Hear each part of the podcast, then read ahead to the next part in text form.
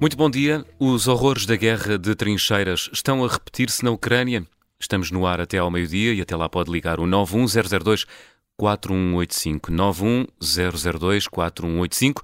Pode escrever a sua opinião nas redes sociais do Observador ou enviar-nos um e-mail para o endereço ouvinte.observador.pt. A guerra na Ucrânia está quase a completar um ano e no terreno assistimos a uma escalada na dureza dos combates e a uma corrida ao armamento. A Rússia já pode ter começado a sua anunciada ofensiva, mas com poucos avanços, sendo que muitos combates lembram os da Primeira Guerra Mundial, mas sobretudo teme-se que, tal como há 100 anos, os combates se eternizem sem que se perceba quem pode sair vencedor. Ontem a NATO esteve reunida, percebeu-se que tudo avança, mas devagar, pelo que queremos discutir no Contracorrente se há mesmo o risco da eternização do dos, dos horrores uh, da guerra de trincheiras. Uh, José Manuel, bom dia. Achas que há mesmo esse risco? Acho, acho. Hum. Bom dia novamente. Bom dia. Ora bem, o que é que, o que, é que foram os horrores da Guerra de Trincheiras? Uh, os horrores da Guerra de Trincheiras são até quase um bocadinho simbolizados pela, por uma batalha, que de vez em quando falamos dela, que é a Batalha de, de Somme. A Batalha de Somme foi em 1916 e uh, só no primeiro dia, dessa batalha, só no primeiro dia, o exército uh, britânico foi, fez a primeira ofensiva, teve 100 mil baixas. 100, 100 mil, mil baixas. baixas. É uma coisa absolutamente alucinante. Uh, uh, costuma dizer-se uma coisa que é muito curiosa, que é cada batalha, cada guerra é travada com a, as táticas da, da guerra anterior, mas com armamento novo. E o caso da Primeira Guerra Mundial, isso foi muito, muito típico, não é? Porque já tinhas uma guerra de tipo de era industrial, portanto com armamento muito mortífero, mas ainda estavas a usar, eh, digamos, táticas que vinham das guerras anteriores. As trincheiras não apareceram na Primeira Guerra Mundial. As trincheiras, por exemplo, já foram usadas na Guerra Civil Americana, por exemplo, é um daqueles casos em que já houve guerras de trincheiras, basicamente porque as trincheiras permitem os soldados protegerem-se de balas eficazes. Nós vemos, por exemplo, sei lá, quando mais um bocadinho, se formos até à Batalha de as batalhas do tempo da, da, Guerra Napoleónica, já vimos filmes, não é? São aquelas formações de, de soldados a avançar e depois a, a, caírem uns a seguir aos outros. Sim, mas na altura não tínhamos ainda eh, nem metralhadoras, nem. Uh, Precisavas nem de um contacto quase homem a homem. Quer dizer, disparavas uma bola de cada vez e, portanto, depois era preciso carregar outra vez. E, portanto, quando começaste a ter uh, armas mais eficazes, que aconteceu até chegar à Primeira Guerra Mundial, apesar de tudo, passaste para a Guerra das Trincheiras. Mas só no fim, quando apareceram os primeiros tanques, é que de repente houve uma surpresa e uma mudança e de repente aquilo se avançou um bocado. Foram quando, já no final do último, no último ano, com tanques britânicos sobretudo, de repente os alemães ficaram surpreendidos com aquilo que ali vinha. Uh, e isso tem-se passado um bocadinho em todas as guerras. Agora, o que é surpreendente nesta é que aquilo que já ninguém pensava que fosse possível acontecer, dizer, todas as últimas guerras que temos visto que eram guerras mais tecnológicas. Aviões, uh, bombas inteligentes, mísseis.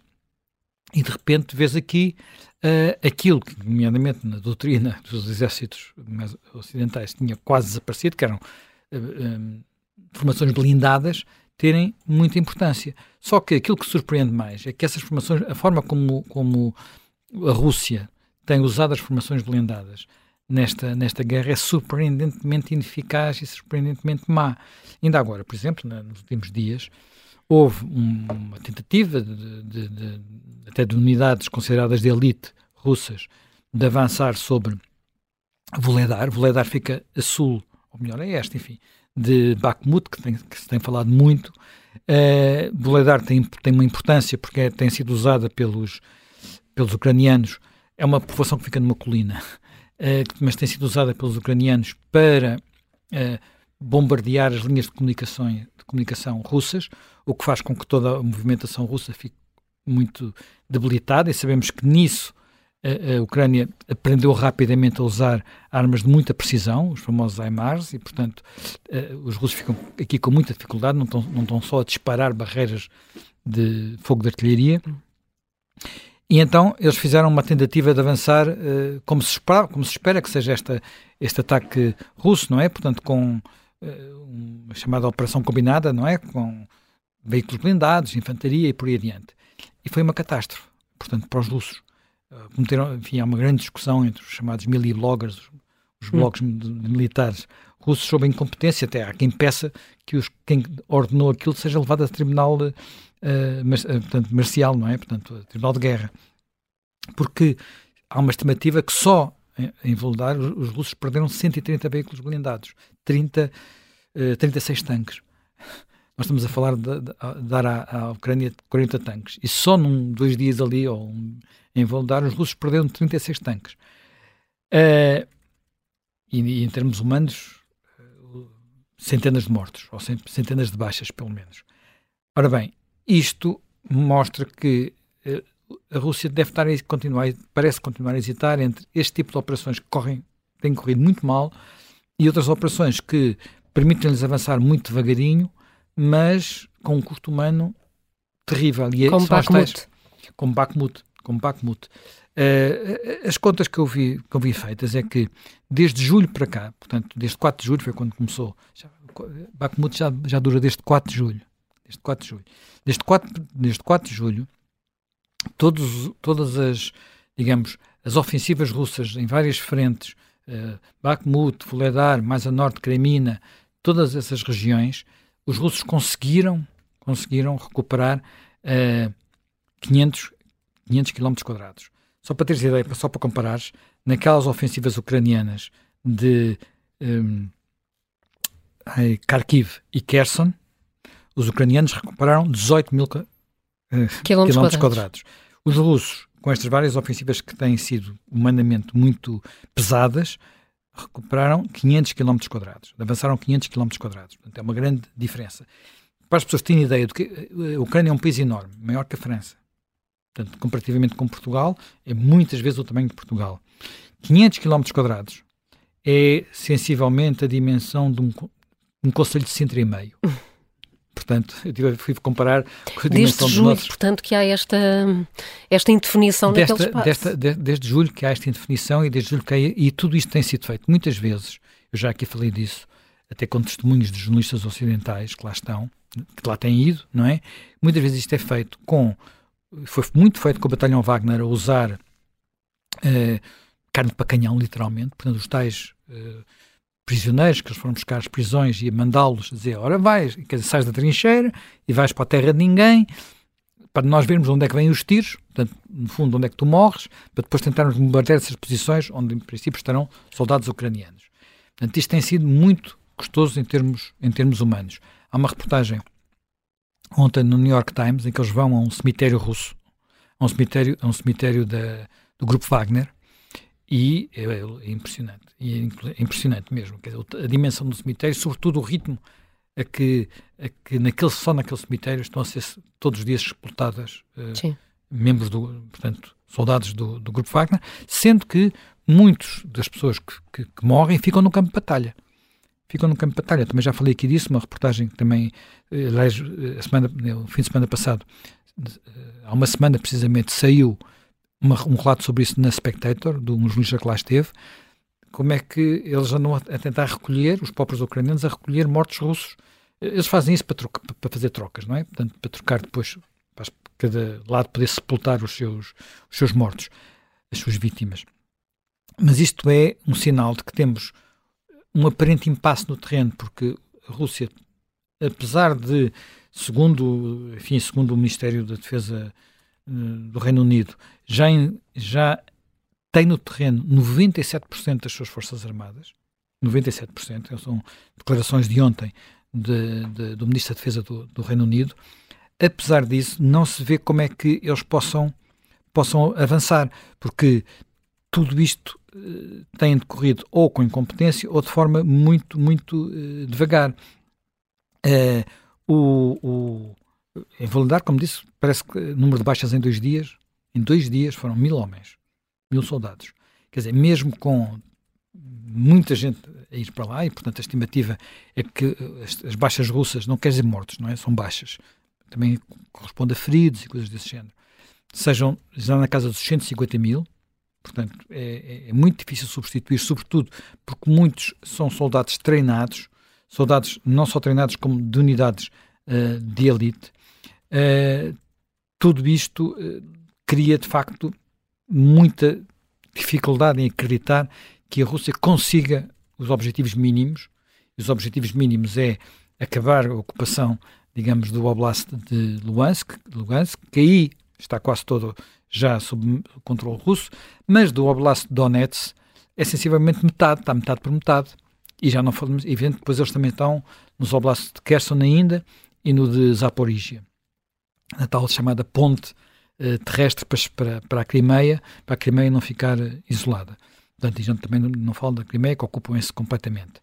Uh, portanto, é muito, muito difícil ver como é que eles conseguem, vão conseguir os seus objetivos, uh, até porque há esta, esta noção de que aparentemente não conseguem romper, e hoje mesmo nós estávamos a noticiar que o Batalhão Wagner, não é? Portanto, há neste momento uma tensão entre o Batalhão Wagner e uh, o Ministério da Defesa, isso sempre houve, mas agora parece que entre o próprio Batalhão Wagner e Putin. Portanto, há ali uma, uma tensão. Mas o Batalhão Wagner diz que uh, Bakhmut uh, pode só ser Sim, tomada no, em março ou até só em abril. Já agora só aqui um parênteses. Eu no outro dia estive a ouvir um general português que costuma ir a uma televisão dizer que não compreendia como é que nós não tínhamos noticiado já a queda de Bakhmut, que já tinha caído há oito dias. Eu ouvi isto pai, há 15 dias. Portanto, nós temos algumas, alguns, alguns generais que às vezes vão nas televisões que estão muito, muito bem informados, como se vê.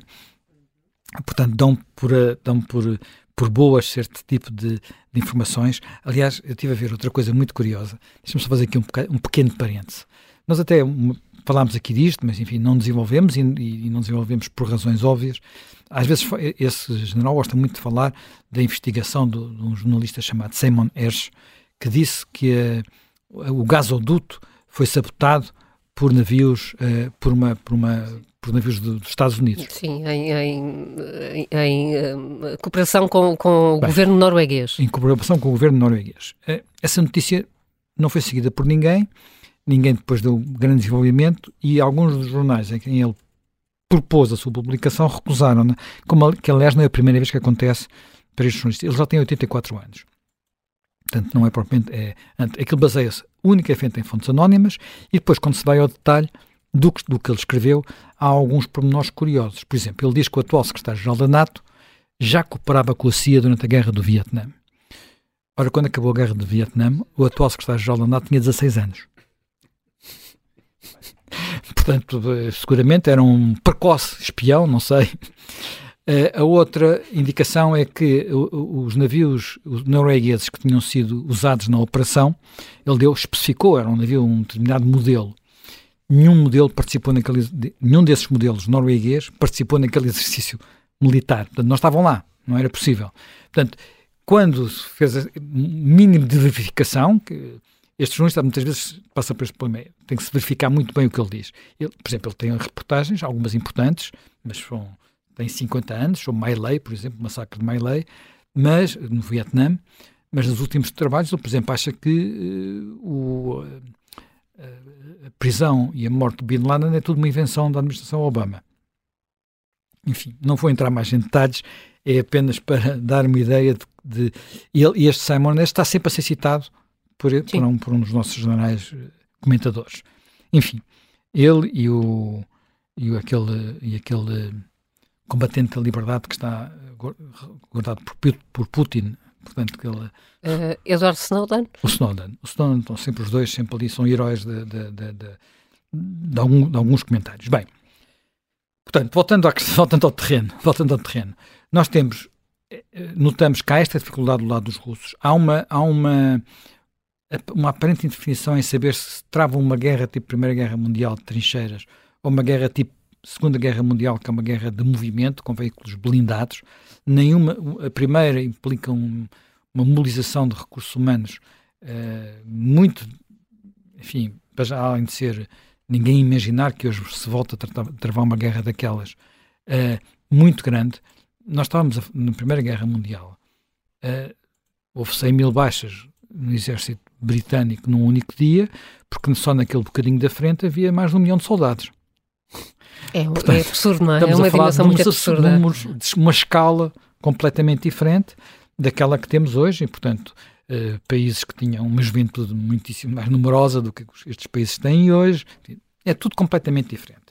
Agora, travar, uma, travar como na Segunda Guerra Mundial na Segunda Guerra Mundial houve de facto grandes batalhas de tanques. Nós temos já falado até várias vezes, por exemplo, da famosa Batalha de Kursk, que é relativamente perto de onde, estas, de onde algumas destas batalhas estão a ter. Aquele, território, aquele terreno plano favorece isso, mas nessa altura uh, vamos ver o que, que acontece, porque tudo isto que aconteceu, os ucranianos estão a ser criticados, até pelo, aparentemente por alguns conselheiros ocidentais, pela forma como, como gastaram demasiadas munições a destruir aquela, aquele ataque sobre Voledar. Mas é, neste, é nisto que estamos. Vocês gastaram demasiadas munições, portanto, podiam fazer isso de uma forma mais precisa. Escusavam ter disparado tantos tiros. Mas é neste ponto, é neste ponto que, que estamos. Não estamos a, não estamos a discutir. Uh, quer dizer, estamos a discutir, apesar de tudo, a eficiência no uso de munições. E, não e estamos a, a discutir e a, a falta de capacidade industrial de produzir armas claro, e armamento. Esse, esse, é outro problema. Isso, é, isso remete-nos para algo que é uh, que tem a ver com o que se passou. Quer dizer, nós queixamos muito, muita gente se queixa do, de, de, do que sucessivas administrações americanas, umas de formas mais gongóricas, outras de formas mais polidas, têm dito sobre o investimento que a Europa devia fazer na defesa. Obama, enfim, podemos ir atrás, mas Obama insistiu sobre isso, depois Trump entrou à bruta, Biden regressou, mas não abandonou o tema, e agora nós notamos que estamos a enviar leopardos, tanques leopardos, para uh, a Ucrânia e não há munições suficientes para os tanques leopardo. E de repente, apesar de tudo, ainda se fabricam na Europa, mas é na Suíça. E a Suíça diz que não fornece diretamente porque é um país neutral. Portanto, uh, isto mostra uma, uma digamos, acho que a capacidade, apesar de tudo, a capacidade industrial entre, entre a Europa e os Estados Unidos, se for posta a trabalhar, e aqui há sugestões, nomeadamente a sugestão que a Comissão Europeia faça uh, encomendas firmes para garantir à indústria que pode arrancar, quando arrancar é esmagadora, não é? Portanto, é uma máquina esmagadora. Fez, a capacidade industrial faz a diferença, no caso, a capacidade industrial dos Estados Unidos fez a diferença tanto na Primeira como na Segunda Guerra Mundial. Sendo que na Segunda Guerra Mundial fez a diferença, nomeadamente no fornecimento de equipamento aos soviéticos. Os soviéticos, na altura, metiam russos e ucranianos. Portanto, aos soviéticos que receberam uma quantidade de material uh, enorme, inclusive tanques, não é? Mas veículos de transporte nem, nem, nem, nem tem número quase. Ora bem, há esse problema Uh, isso obriga, quer dizer, uh, a capacidade de produção anual de, das tais munições para, os, para a artilharia, que são munições de 155, uh, andará nos 50 mil e a Ucrânia estará a gastar por dia 7 mil. o que mostra bem o desequilíbrio. Só que a Ucrânia está a gastar um quinto do que gastam os russos. Gastam os russos, porque os russos fazem a Primeira Guerra Mundial, que é barragens, portanto, tiros, tiros, tiros, tiros, tiros, um bocadinho tipo, arrasar tudo à frente, sem precisão. E é necessário, de facto, ter, ter, tentar atuar com, uh, com, mais, com mais precisão. Uh, sendo que nós ainda vamos ter que, na, na parte, na parte uh, europeia, tentar ser mais coerentes, não é? Por exemplo, ainda ontem estava a ver posição da França a França está sempre, parece estar sempre com um pé fora e um pé dentro, não é? Portanto, o Macron, em, nos dias sim, está uh, a achar que tem que uh, ser um líder nesta, nestes temas. Nos dias não. Uh, nós vamos ver o que é que realmente é feito e tem sido feito pouco, não é? Em, em, em, balanço até novembro, não é? Portanto, foi o último que eu encontrei. Até novembro, a Polónia tinha mobilizado 7 mil milhões de, de, euros de ajuda para a Ucrânia. O Reino Unido, 7 mil uh, milhões. A França, menos de metade da Polónia, 1,4 mil milhões. Portanto, a França, menos de metade da Polónia. E uh, um quinto e, do, do Reino Unido. E mesmo assim, Vamos ver se depois, na hora da verdade, se está operacional, se não tem qualquer outra coisa, porque a França é um país que faz discursos maravilhosos, banquetes extraordinários, uh, cerimónias com in, incomensurável bom gosto, mas depois Mas depois é o quê? É a questão das opiniões públicas que Não nós só, há quase só. um ano andamos a dizer que A um dia podem tem- cansar-se desta Há- guerra. há uma coisa Ah, muito- As opiniões públicas têm oscilado, não é? Têm oscilado. Em na- França, em França há um da- problema com, porque há, há uma, uma- há uma opinião pública muito estruturada, digamos assim, Anti-americana. anti-americana. Mas, e que, e que cobra na, a na direita. extrema esquerda e na extrema direita. Neste- na extrema-direita e na extrema-esquerda. E a França tem. Há há uma coisa que nós temos de pensar quando esta guerra acabar: como é que se vai lidar com a Rússia? Porque, porque ao contrário daqueles majores generais tel- telegénicos que passam a vida, o que até é um bocado paradoxal, porque eles estão sempre a dizer que a Rússia está a avançar. Porque como a Rússia está sempre a avançar, já devia ter chegado, pelo menos, a Kiev, isto é a minha opinião, mas pronto, fico sempre naquela posição de, de, de ouvir, mas estão sempre a avançar. Pronto. Mas para lá disso, uma potência, que foi uma grande potência, e que depois entra em decadência, tem enormes problemas. E a França, a França já não é a França do Napoleão, e nem o Napoleão foi o mesmo em todos os tempos, não é? Mas eles vivem, há uma palavra que eles adoram que é la grandeur, não é? La grandeur, só que né, eles já não são la grandeur, são la mineur, mas, é- ainda, mas não o assumem. Isto para todas as coisas. E têm um alinhamento, eh, até militar. A França não é um país fundador da NATO, nem nada que. Pronto, e depois até está de problemas. E depois temos isto e também Esteve cobra- muitos anos fora da estrutura militar da NATO porque não queria, eh, não queria ter que Sim. ter, ter soldados a ser comandados eventualmente por, Por americanos. Havia um problema, o de Gaulle nunca... Sim. Bem, atenção, o de Gaulle foi levado ao colo para Paris, não é? Portanto, Pois, foi mesmo levado ao o- colo. o- foi porque- mesmo levado ao colo para Paris. A, a- a França aparece entre os vencedores e na libertação É de Paris ficção. deixaram que entrasse uma unidade francesa à frente, mas ela praticamente não teve eh, importância nenhuma, nem no desembarque na Normandia, onde quem morreram foram americanos, ingleses e canadianos, sobretudo. Eh, os franceses tiveram um papel simbólico, exceto na resistência. Mas mesmo assim a resistência Uhum. levou anos e anos e anos a levantar, não é? A levantar voo. Uhum. Durante muito tempo não... Portanto, isto é complicado, mesmo e sobretudo quando foi da, questão da, da, da Jugoslávia, percebeu-se como a França pode ter comportamentos que, aos olhos dos seus aliados e ao- aos olhos dos demais europeus, cabem no âmbito daquilo que se chama traição, não é? Em relação àqueles que são Sim, países. na, na, na Jugoslávia a coisa foi muito complicada. Muito complicada, mas também por causa dos alemães. Pois, Porque ah, ali, aí havia ligações históricas, não é? E traumas Pois. históricos. Os alemães precipitaram-se, na, na altura foi até o, o chanceler Genscher, ah, no reconhecimento da independência, por exemplo, da Croácia, que é um país com muitas ligações Alemanha. ao, ao mundo germânico. Quer dizer, nós vamos a cidades como Zagreb, por exemplo, é uma cidade austríaca, praticamente, aquilo parece uma cidade austríaca, e depois os, eh, os, os franceses tradicionalmente estão mais ligados aos sérvios, eh, por causa do que se passou na Primeira e na Segunda Guerra, tudo isso. Agora, é um bocadinho extraordinário, por exemplo, que eh, a França olha para a Rússia muito como um aliado tradicional. No entanto, foi Napoleão que, que invadiu a Rússia e a França teve na Guerra da Crimeia contra a Rússia. Portanto, é- esse aliado tradicional é basicamente quando a França descobriu que havia na Europa um adversário maior, que era primeiro a Prússia e depois a Alemanha.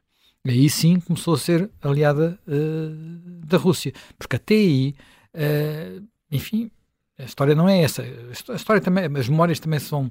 As memórias históricas também vão Sim, sendo construídas. só que o não é? a França é um país com uma diplomacia muito complicada, nós sabemos isso da, da África e não só, mas, por exemplo, mesmo na Europa, a França resolveu ter uma política, e recentemente, quer dizer, não foi assim há tanto tempo, de acolhimento de grupos que eram notoriamente terroristas. Enquanto era, reprimia internamente, e às vezes com uma, uma agressividade extrema, os seus próprios, os movimentos que considerava terroristas em França, a França acolheu eh, terroristas italianos, no tempo do Mitterrand, e teve uma política extraordinariamente ambígua Não, e em, durante muito tempo foi um santuário da ETA. em- em relação à IETA.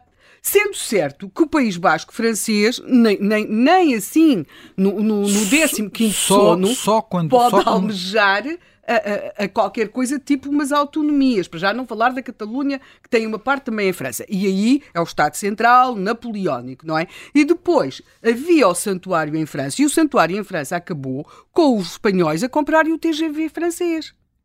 E foi assim que acabou. Porque, e os espanhóis a, a, a tentarem por todos os meios, porque aquilo não fazia qualquer sentido.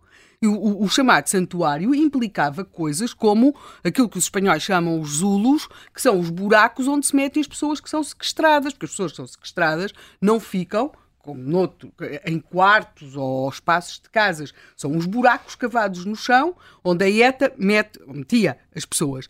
E a França chamava isto de santuário. Sendo certo que se algum basco francês tivesse assim a, a azogada ideia de imaginar algo próximo sequer da auto, assim, uma vaga, algo semelhante ao que existe em Espanha, Pois, Acontecer o mesmo com os corsos. Ah, pois, exatamente. Por, por, exemplo, eles são tão eficazes que conseguem que não se fale da Córcega. A França é um país eh, que tem muito que se Mas deixa lá a França agora, mas deixar a França agora, voltando só rapidamente para, para, para irmos aos nossos convidados. Eu só queria referir o seguinte: isto eh, pode, pode prolongar-se durante muito tempo, portanto, porque também não é evidente que a Ucrânia tenha capacidade para reequilibrar na, na chamada contraofensiva que se espera para depois da primavera, tenha capacidade para reequilibrar uh, o terreno de batalha, porque uh, em termos de recursos, uh, designadamente os famosos tanques, mas também os meios aéreos, pode continuar a ter que esperar mais tempo portanto, e sobre isto já, já ouvimos tudo, já ouvimos também triunfalismos dos dois lados. Lembro-me que aqui há uns tempos o... alguém na Ucrânia, um antigo chefe de Estado-Maior, disse que eles iam recuperar Crimeia até a primavera. Não há nenhum sinal disso, como é óbvio. Uh, do lado de, do, da Rússia, já se sabe, supostamente nesta altura o Donbass, para a altura do aniversário, já deveria estar todo novamente na, na mão dos russos. Novamente, não, que ele nunca chegou a estar metade de Donetsk nunca esteve na mão dos russos. Portanto, uh, isso faz parte, de, digamos, do nevoeiro da guerra e da propaganda da, propaganda da guerra. Agora, aquilo que é preocupante são duas coisas. Primeiro, ou três coisas. Primeiro, uh, ser uma guerra que vai ser muito desgastante em termos humanos uh, se continuar com características tipo Primeira Guerra Mundial. Poderíamos considerar que morrem muitos russos, mas quem está, quem vai, por exemplo, naquela, naquela ida a Bakhmut, eh, os repórteres que lá estiveram e que falaram com, com, os, com os médicos e com, as, com os soldados que lá estavam, dizem que a relação de baixas entre a Ucrânia e a Rússia não é um para cinco, nem sequer um para dois, pode ser se calhar um para um e meio.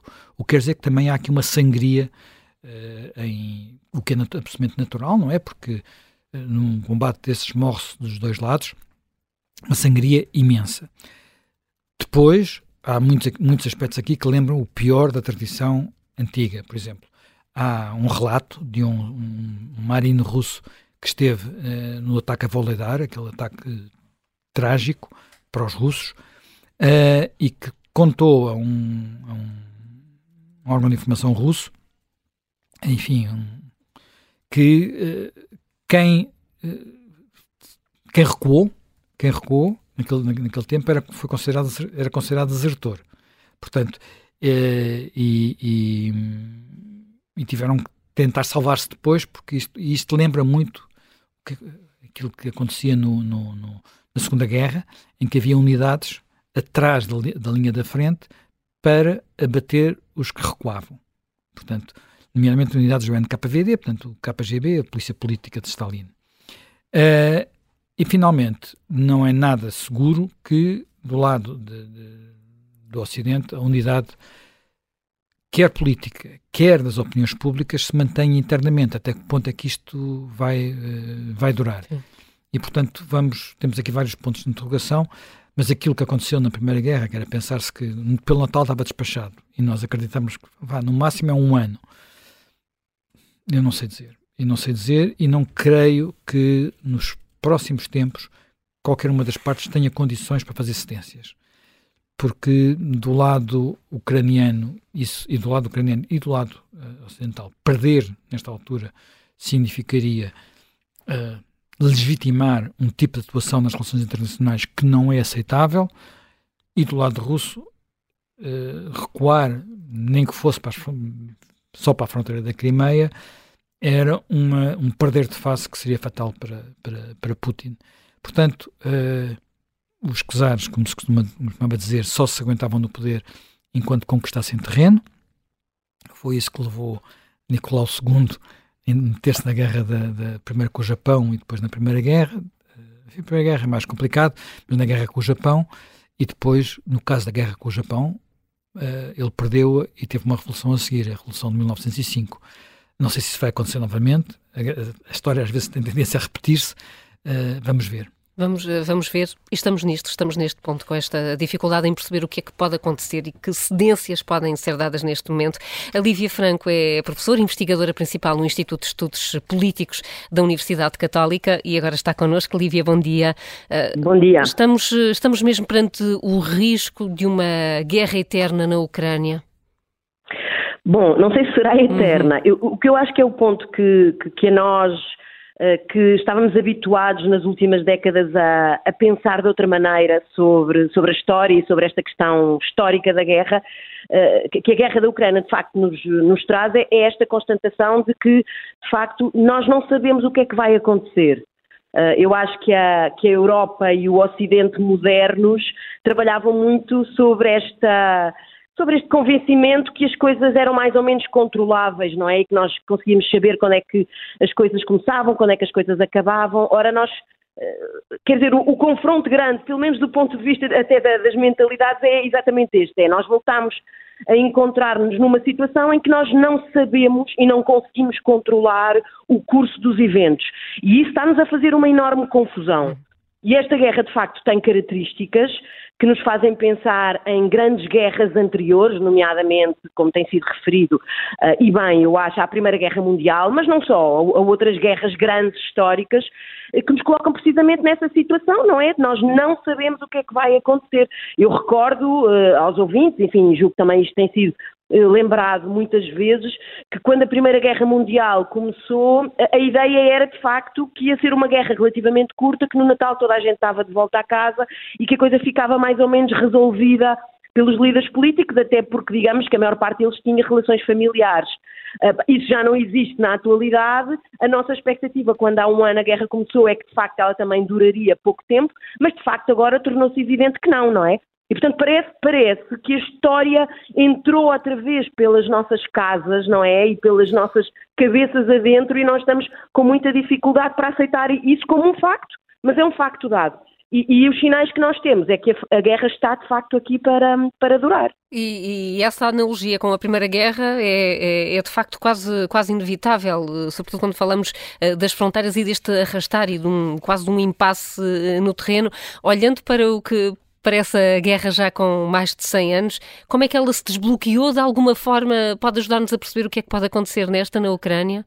Bom, eu acho, vamos lá ver, eu acho que a, que a, guerra da Ucrânia tem de facto algumas semelhanças, até no tipo de guerra, digamos assim, que se está, digamos, a fazer, que nos lembra essas guerras mais, mais clássicas, um, como seja, por exemplo, o uso intensivo, que José Manel, aliás, no princípio do, do, programa também estava a referir isso, o uso intensivo da artilharia, Sim. o facto de ser uma guerra, sobretudo, de posições, muito lenta nos, nos avanços e nos recuos. Nós já estamos aqui a, a, a notar também uh, um entrincheiramento muito grande de posições, no fundo, aquilo que nos leva a, a pensar outra vez na, naquela guerra de, de, trincheiras que nós uh, nos lembramos bem da Primeira Guerra Mundial, mas que, mais uma vez, quando isso aconteceu, aconteceu há 100 anos não era nada esperado, não é?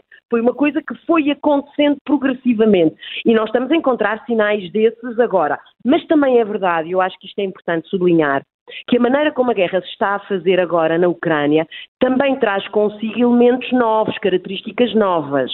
Portanto, as guerras, no fundo, são o que elas são, tendo em vista as circunstâncias do terreno, tendo em vista, digamos assim, as estratégias militares e as táticas que vão sendo decididas em cada situação concreta, mas também, no fundo, a tecnologia que está a ser usada. E vamos lá ver, nós eh, também andamos aqui todos a seguir e a analisar e a comentar com muita atenção muitos aspectos novos da guerra. Portanto, o que, o que, eu quero, no fundo, aqui dizer é que é verdade que há muitas semelhanças e eu acho que nós temos muita dificuldade em aceitar essas semelhanças porque parece que nos levou para trás 100 anos, sobretudo naquilo que é uma visão da história que nós temos no mundo ocidental, de que a história está sempre a evoluir no sentido do progresso, mas enfim, isso é uma convicção nossa, não é? Nós não temos garantia que seja assim. Mas, por outro lado, também há a constatação que há aspectos da guerra que estão a ser feitos que são bastante diferentes. Por exemplo, nós andamos todos com muita atenção a seguir o que se passa com os drones, não é? ou com uh, equipamento militar e com armas sofisticadíssimas um, que, que, usam, sei lá, os satélites, informações que vêm pelos satélites ou, ou, ou componentes tecnológicos também estou, estou, enfim, estou, estou, a fazer referência lá está aos tais drones, mas nós sabemos que mesmo, por exemplo, muitos helicópteros ou os IMARS, que são, são sistemas sofisticadíssimos que, que, dependem dessa, desse, digamos assim, dessa informação que, que está dependente dos avanços uh, tecnológicos. E, portanto, no fundo, também estou aqui com uma preocupação para tentar dizer que é verdade que é uma guerra em muitos aspectos muito parecida às guerras antigas e isso remete-nos para aquilo que as guerras efetivamente são e as grandes guerras. As guerras são coisas horríveis, altamente destruidoras, que trabalham sobretudo na violência, que têm baixas elevadíssimas do ponto de vista humano. Se calhar nós também nos tínhamos esquecido isso, porque as últimas campanhas militares que o, que o Ocidente envolvido, nomeadamente, por exemplo, no, aqui na nossa vizinhança no Médio Oriente, no Iraque e no Afeganistão, foram guerras de um outro tipo, não é? Eh, foram guerras, sobretudo, de insurgência urbana, foram guerras de contra-terrorismo, onde a mortandade não era tão elevada, onde de facto o uso da artilharia não era tão intensivo. Eh, pronto, portanto, eu acho que nós nos encontramos neste ponto aqui que estamos bastante baralhados. E, portanto, eu acho que, este, que isso também é a razão pela qual de facto estamos muito ansiosos e muito preocupados e, e, sentimos muito esta necessidade de saber quando é que isto tem fim. Claro. Mas de facto nós não sabemos quando é que isto vai ter um fim. E há uma pressão mediática que também faz com que uh, essa, essa, urgência, essa, urgência seja maior. Lívia, como é que os aliados têm estado a apoiar a Ucrânia? Houve aqui um momento em que parece que se, uh, um, que se uniram tornos, uh, todos em, em torno do, do, envio de Leopard 2, depois de algumas uhum. hesitações. Um, Vê sinais de que esta união vai continuar? Falávamos aqui da, da França sempre muito mais ambígua a olhar para o conflito. Uhum. Eu não sei se é ambígua, eu diria que a França tem um estilo próprio e que deriva sobretudo da maneira, aliás, eu acho que isso também foi referido, da maneira como a França se vê a si própria, não é? Como uma espécie de nação indispensável. Mas isso tem a ver com as idiosincrasias culturais e até uh, da, cultura estratégica uh, da, da, França. Eu, eu, lembrava só aqui uma coisa que me parece importante. A França efetivamente é um país fundador da NATO. O que acontece é que mesmo com um país uh, fundador da NATO, a França sempre achou que, tinha, que devia ter um protagonismo maior do que se calhar uma aliança de vários países uhum. e que na verdade é liderada pelos Estados Unidos implicava. Mas, mas para responder à sua pergunta, eu, eu, assim, eu acho que talvez aqui a coisa que de alguma maneira nos descanse desde o início da guerra é esse nível de unidade bastante elevado que o Ocidente, nomeadamente o Ocidente europeu, tem demonstrado no último ano. Isso não quer dizer que não haja aqui, eh, lá está, idiosincrasias e, e, diferenças na maneira como os vários parceiros europeus da Ucrânia olham para a guerra e para as necessidades que a guerra tem tem trazido, para os desafios que a guerra tem lançado a esses mesmos eh, parceiros europeus. Aliás, nós notamos bem essa diferença entre países que têm uma posição mais maximalista, como os Bálticos, como, como a Polónia, como a, a Eslováquia, e, por exemplo, uma França e uma Alemanha que continuam ainda a querer acreditar muito que a diplomacia pode fazer a diferença, ou se calhar os Estados Unidos, que obviamente sendo indispensáveis do ponto de vista militar e do apoio militar que têm dado à Ucrânia, também tem aqui uma, uma hesitação que não quer, depois, de, nomeadamente, do que foi a sua retirada das tais aventuras no Médio Oriente, e em particular esta retirada no Afeganistão que não lhes correu bem no verão de 2021, estão a hesitar muito numa, na maneira como se vão envolver com esta questão, não é? Temos notado aqui uma grande ponderação e uma grande, uma grande hesitação. Mas eu acho que essa unidade está para ficar. Eu acho que talvez agora essa unidade pareça até mais evidente, se bem que eu acho que na verdade não, quer dizer, esse nível de unidade tem, tem sido muito óbvio desde o princípio, talvez ele esteja agora em maior evidência nos últimos tempos, sobretudo desde o do verão, um, porque lá está, são os desafios que têm sido colocados pelo, pela própria dinâmica da guerra no terreno. Portanto, a dinâmica da guerra no terreno entrou numa nova fase. E isso criou um, desafios e, digamos assim, obrigações à Ucrânia e aos seus parceiros que resultam em que, de facto, ou, ou está à altura dessas, dessas obrigações e desses desafios que são lançados, ou então não está. Claro que nós vemos aqui alguns compassos e alguns momentos de hesitação, nomeadamente no caso dos carros de combate, a Alemanha não quis avançar sem ter a certeza que os Estados Unidos avançavam também da mesma maneira. Uh, mas eu acho que sim, acho que há aqui um, um, nível de união muito, muito claro. Aliás, do ponto de vista da opinião pública, o, o, Observador ainda hoje fez referência aqui a um estudo de opinião muito interessante um, do, do, EU Opinion sobre qual é, de facto, o, a posição em que se encontra agora a opinião pública europeia e continua a ser também muito, muito forte, não é? Esta ideia de que um, o ataque à, à, da Rússia à Ucrânia é visto como um, um, ataque ao resto da Europa, por, em média, por, por 68% dos, dos, europeus. Quer dizer, são dados muito, muito, muito, muito relevantes que mostram bem essa, essa união, não só do ponto de vista político e das lideranças políticas e das lideranças militares, mas eu acho também da, da, da opinião pública. E isso é um sinal bom. Agora, também quero lembrar que, vamos lá ver, uma forte união não significa uma absoluta unanimidade, não é? E continuamos a ver que há aqui algumas hesitações fortes, por exemplo, por países como sejam a Hungria em contexto da União Europeia ou a Turquia no contexto da, da NATO também. E, portanto, vamos lá ver, quer dizer, para responder também à, à, pergunta, Carla, de o que é que pode ser aqui os elementos determinantes, tendo em vista uh, a maneira como eventualmente esta guerra pode acabar, eu acho que, que é sempre um diálogo entre aquilo que acontece no terreno operacional e aquilo que são as iniciativas, digamos assim, políticas, uh, tendo em vista criarem-se, de facto, uh, condições para se iniciar um processo político que permita um processo de negociação que dê origem a, um, a uma negociação, de facto, política. Hum. Foi isso que aconteceu também na Primeira Guerra Mundial, não é? Quem pode? Quem, eh, onde, onde, é que vê, Lívia? Eh, eh, porque já acreditámos, salvo seja, em várias hipóteses, Nações Unidas, o Papa, Sim. China, Turquia. Oh, oh, oh, oh, Carla, eu acho que nós às vezes andamos a, pensamos assim de maneira um bocadinho absoluta ou, ou para dizer de outra maneira simplificada. Estamos à espera que venha alguém que faça a diferença ou é a França, ou é a Alemanha, ou são as Nações Unidas e o secretário-geral, não é? E os portugueses em particular põem sempre muitas esperanças nesse, nessa ficha, ou é a Turquia, ou... vamos lá ver, eu, eu, eu acho que será um conjunto de fatores que a certa altura vão começar a pesar. E a estes fatores mais, digamos assim, individuais ou da liderança ou de protagonismo, eu punha duas situações aqui que me parecem que se podem juntar Aliás, três situações que me parecem que se podem juntar a esse pacote que eventualmente podem ajudar no próximo ano a criar melhores condições. Mas atenção, eu estou aqui a dizer eventualmente. Duas delas são o facto de nós termos eleições na própria Rússia e nos Estados Unidos. Vamos lá ver, as eleições na Rússia, evidentemente, nós já, sabemos quais é que vão ser os resultados. Mas eu acho que o facto de haver esta data de eleições pode servir como um pretexto que, para, na narrativa russa, abra aqui caminho à possibilidade de haver, de facto, uma, uma alguma vontade de iniciar um processo negocial. Hum. Não propriamente por preocupação dos resultados, porque não me parece que Putin esteja nada preocupado, mas por, pode ser um pretexto Sim. para. Porque a guerra é muito cara para a Rússia, não é? Portanto, claro. pode ser um pretexto claro.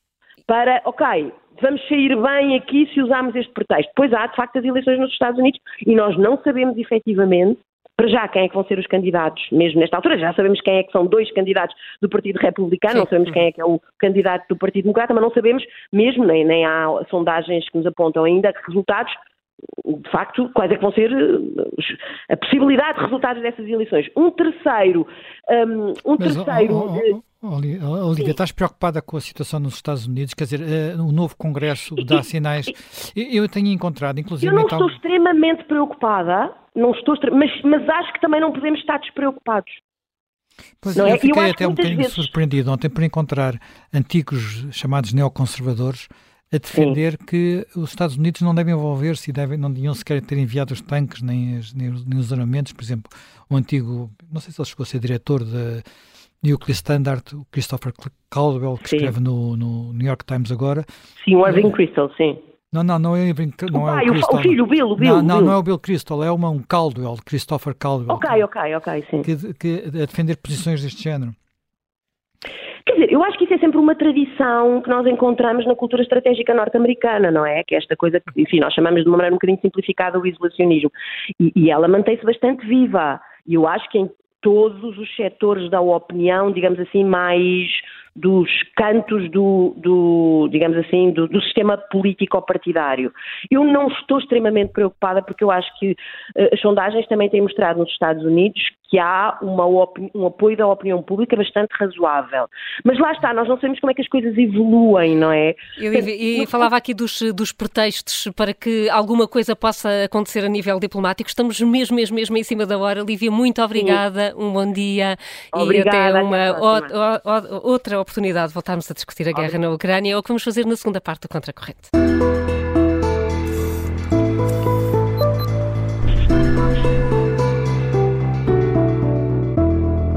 Segunda parte do Contracorrente, estamos a olhar para a guerra da Ucrânia. O horror da guerra de trincheiras está a repetir-se. Ligue-nos até ao meio-dia. O número de telefone é o 91002 4185. É uma guerra que está quase a fazer uh, um ano. Uh, Helena Matos, podemos estar perante uma espécie de uma normalização de uma guerra no meio da Europa?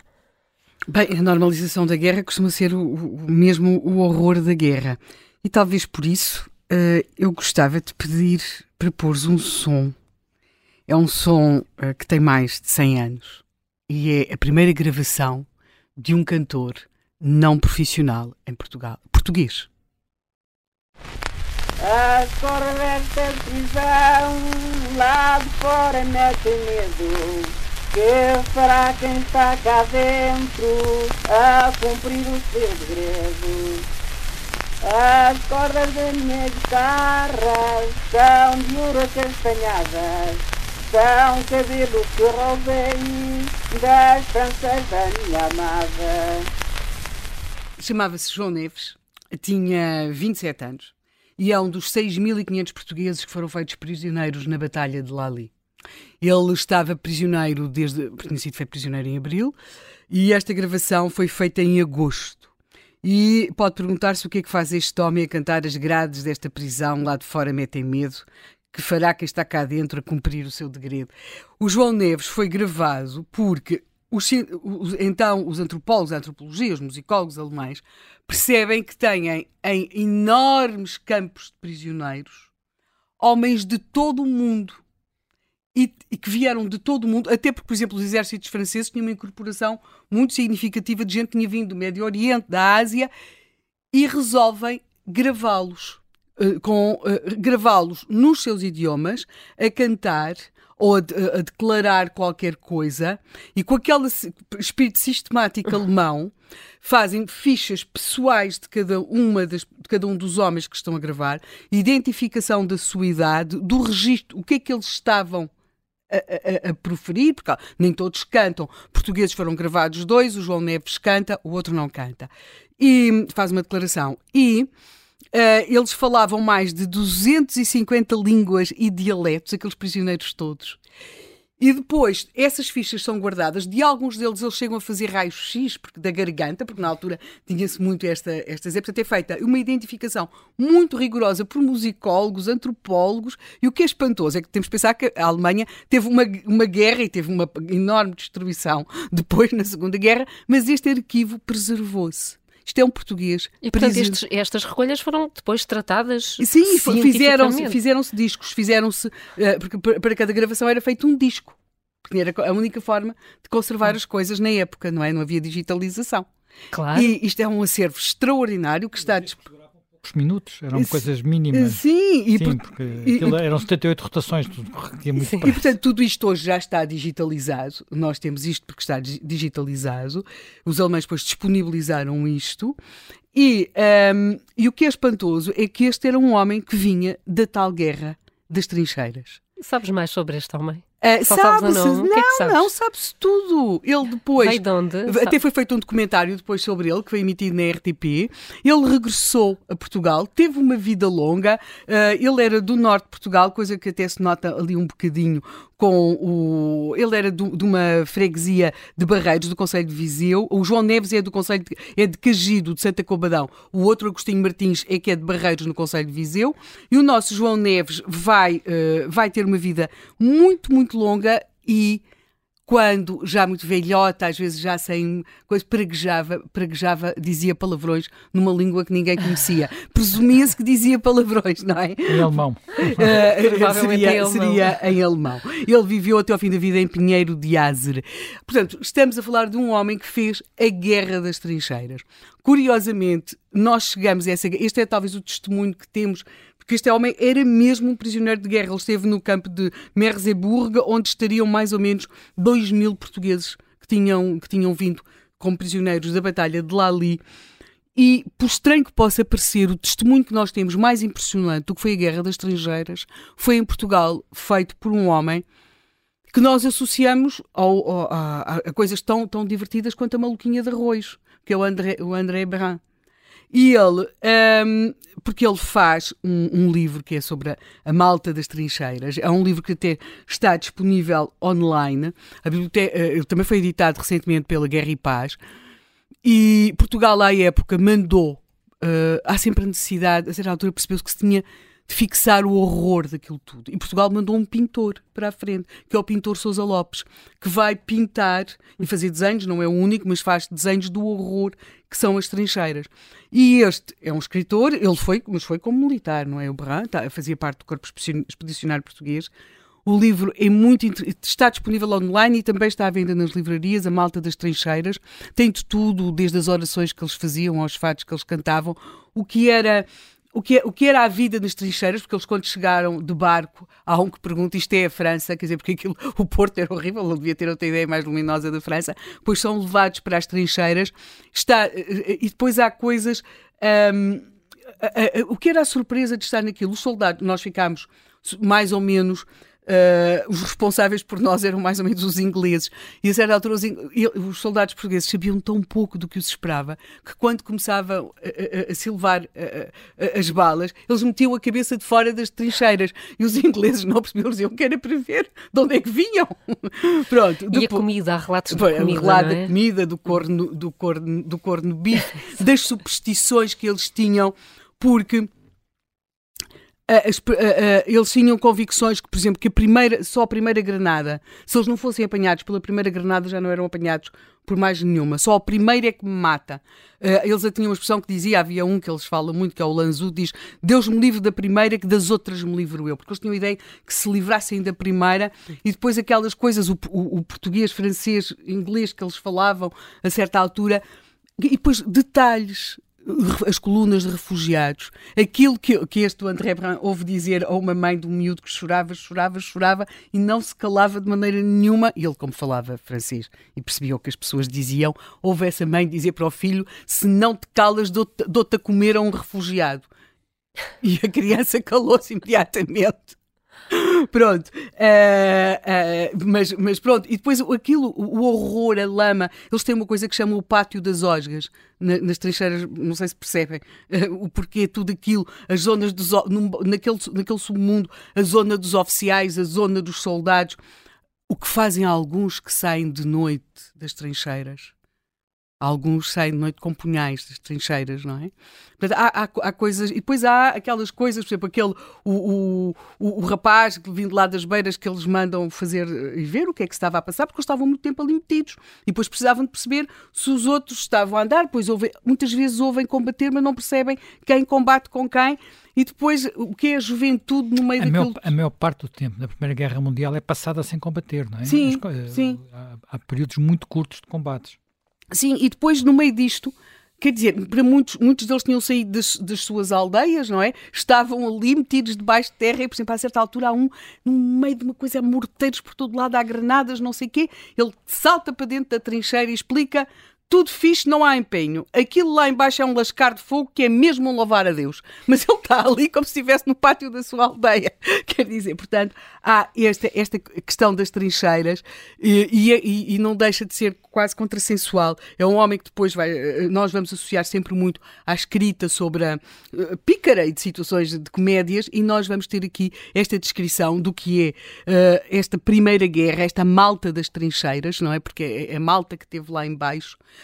e, e, que tem o que é o fado do cavanço, não é? Porque o cavanço era, era cavar à frente das balas, mas também era aquilo que muitos oficiais faziam, é que cavavam, não é?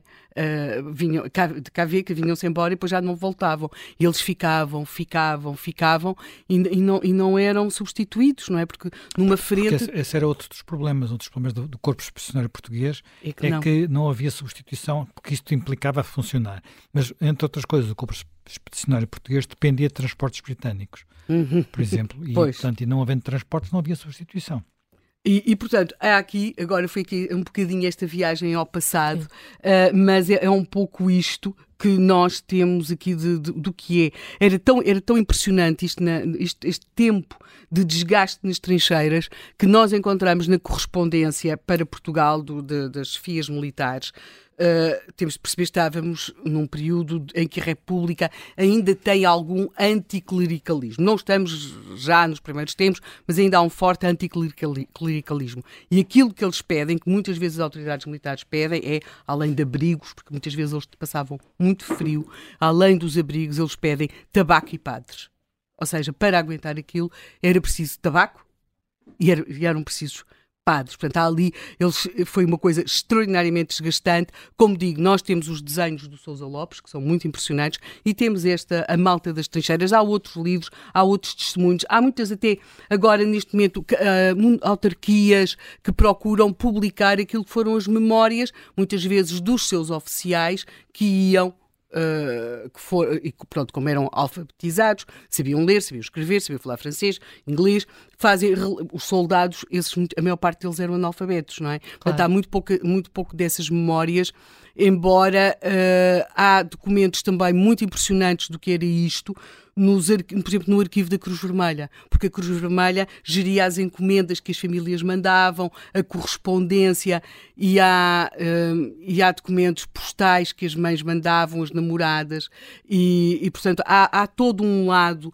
do, do, do, do de, desta, destas trincheiras um lado muito humano que, que, apesar de tudo, se pode conhecer, porque nós, daquilo que foram as guerras em África, uh, nos anos 60 e 70, temos até documentos televisivos e radiofónicos, destas das trincheiras é tudo, uh, tudo escrito, mas as, como sempre, as mulheres escrevem mais, não é? Uhum. E as cartas das mães e das namoradas são alguma coisa de muito, muito, muito impressionante. Portanto, sabendo-se isto, são, é claro que aqui a motivação por parte da Ucrânia é muito diferente, porque quem está a defender nas, nas, no seu território e nas trincheiras do seu território, presume-se que há de ser completamente diferente, de ser levado de Portugal para um país mal se sabia que existia, não é? Uh, porque já altura também estão na Bélgica, uh, e, e, não, quer dizer, que não se conhece, que não se sabe como é. Portanto, a motivação por parte da Ucrânia é sem dúvida presumo eu que bastante superior àquela que tinham muitos destes nossos soldados nas trincheiras, que por aquilo que se percebe, a sua grande preocupação era não deixar ficar mal o país, quer dizer, não deixar os portugueses assim por cobardes, de, por, por, defender aquele território era uma coisa que eles não tinham muito bem a noção e, e que lhes do que é devia viver pouco, na verdade. Ou nada, ao contrário mesmo, da, é? da, guerra em África. Onde, claro que é diferente, as pessoas tinham, tinham a noção ligação. e havia português e havia uma ligação. Agora, deixando esta viagem ao passado, eu acho que então vamos passar um bocadinho mais para a frente, que são as próximas eleições norte-americanas. Existe neste momento, uh, e que foi aqui referido na, na, intervenção final da nossa convidada, hum. e que é a questão se houver uma mudança Uh, nos Estados Unidos, do, não, não tanto presidente, porque uh, neste momento parece que o presidente Biden se pensa recandidatar, o que pessoalmente me parece. Um, eu percebo o porquê, certamente. Uh, também tenho mais ou menos a intuição que se o candidato ou a candidata fosse outra, fosse outro ou outra, estou a pensar em Kamala Harris, talvez não Sim. houvesse possibilidade de vitória, mas vejo também com grande preocupação uma recandidatura do presidente Biden, tendo em conta a sua idade e o seu estado de saúde. Por outro lado, em relação aos candidatos pelo lado dos republicanos, neste momento começam a surgir já artigos a tentar escrutinar em que medida é que entre os possíveis candidatos vencedores, porque há, há há várias questões, não é? Há os candidatos e há aqueles que têm a possibilidade de ser vencedores, e neste momento parece que em relação a um desses candidatos que teria perfil para ser vencedor, estou a falar para ser vencedor no campo republicano. Eh, depois, não nas eleições. Não nas eleições, finais, aí depois sim. as contas poderão ser outras. Estão ou, nas primárias. Uh, estamos a falar aqui nas primárias, o DeSantis, que é o, o governador da Flórida, surge neste momento como podendo estar a fazer uma. Hum, como é que é dizer? Uma, hum, um recentrar da, da, da, da, posição em relação às questões da Ucrânia, como é óbvio que são questões muito recentes, e, portanto, uh, demarcando-se um bocado, se calhar, daquilo que se esperaria que seria uma posição do ex-presidente e, e, ainda possível candidato Trump, DeSantis aqui a aparecer, segundo alguns analistas, já com um discurso, ou seja, uh, pegando numa, na crítica à saída do Afeganistão, porque ele foi crítico da saída do Afeganistão, e depois agora uh, fazendo uma, uma passagem para a Ucrânia e colocando o discurso um pouco que é necessário uh, manter, que os, que os valores dos Estados Unidos se defendem também através da defesa dos interesses dos Estados Unidos e que os interesses dos Estados Unidos passarão por estar ou por ter uma posição uh, na Ucrânia. Portanto, não, não tão isolacionista quanto se poderia esperar. Porque é curioso, nós temos sempre esta ideia que eh, aqui eh, em países como Portugal, não é? Que os, os democratas serão mais uh, menos interventivos e os republicanos. A história não, a, a, não mostra isso. A história não, não quer dizer que não gostassem, mas a história não lhes tem permitido isso e, portanto, este regressar a casa, que às vezes regressar uh, os rapazes e as botas a casa não é um sonho possível para os presidentes dos Estados Unidos e haverá aqui uma possível uh, alteração daquilo que será o padrão de discurso em relação à Ucrânia do candidato, talvez com melhores condições neste, neste momento no campo dos republicanos. Mas ainda é cedo, não é? Ainda é cedo, ainda é cedo, é porque é, é mesmo essa a questão. Ah, no, no, terreno uh, está quase, diríamos, um, um, empate técnico. A Sandra Fernandes é professora assistente no Departamento de Relações Internacionais e Administração Pública da Universidade do Minho e é também nossa convidada. Professora Sandra Fernandes, bom dia. Muito bom dia. Eh, estamos de facto aqui com uma guerra de trincheiras, como não pensávamos voltar a ver provavelmente na Europa. Como é que se pode desbloquear? Temos que começar a pensar, por exemplo, neste, neste calendário eleitoral eh, de alguns dos países que de uma forma ou de outra estão envolvidos no conflito? A, a dimensão política é com certeza importante, Sim. porque os ucranianos dependem de todo o apoio que lhes chega, porque eles não têm a profundidade não é, estratégica que tem a Rússia, mas eu diria que, em primeira linha, eh, depende sobretudo da capacidade ucraniana de uh, uh, alcançar uma posição de vencedora para conseguir iniciar as negociações. Eu penso que neste momento é sobretudo isso que, que está em jogo e que é difícil ser alcançado pela Ucrânia porque não devemos esquecer que a guerra implica uma arte da estratégia. É preciso uma visão da situação para perceber quais são as necessidades e quais são as necessidades tal como elas são percepcionadas também pelos chefes de guerra.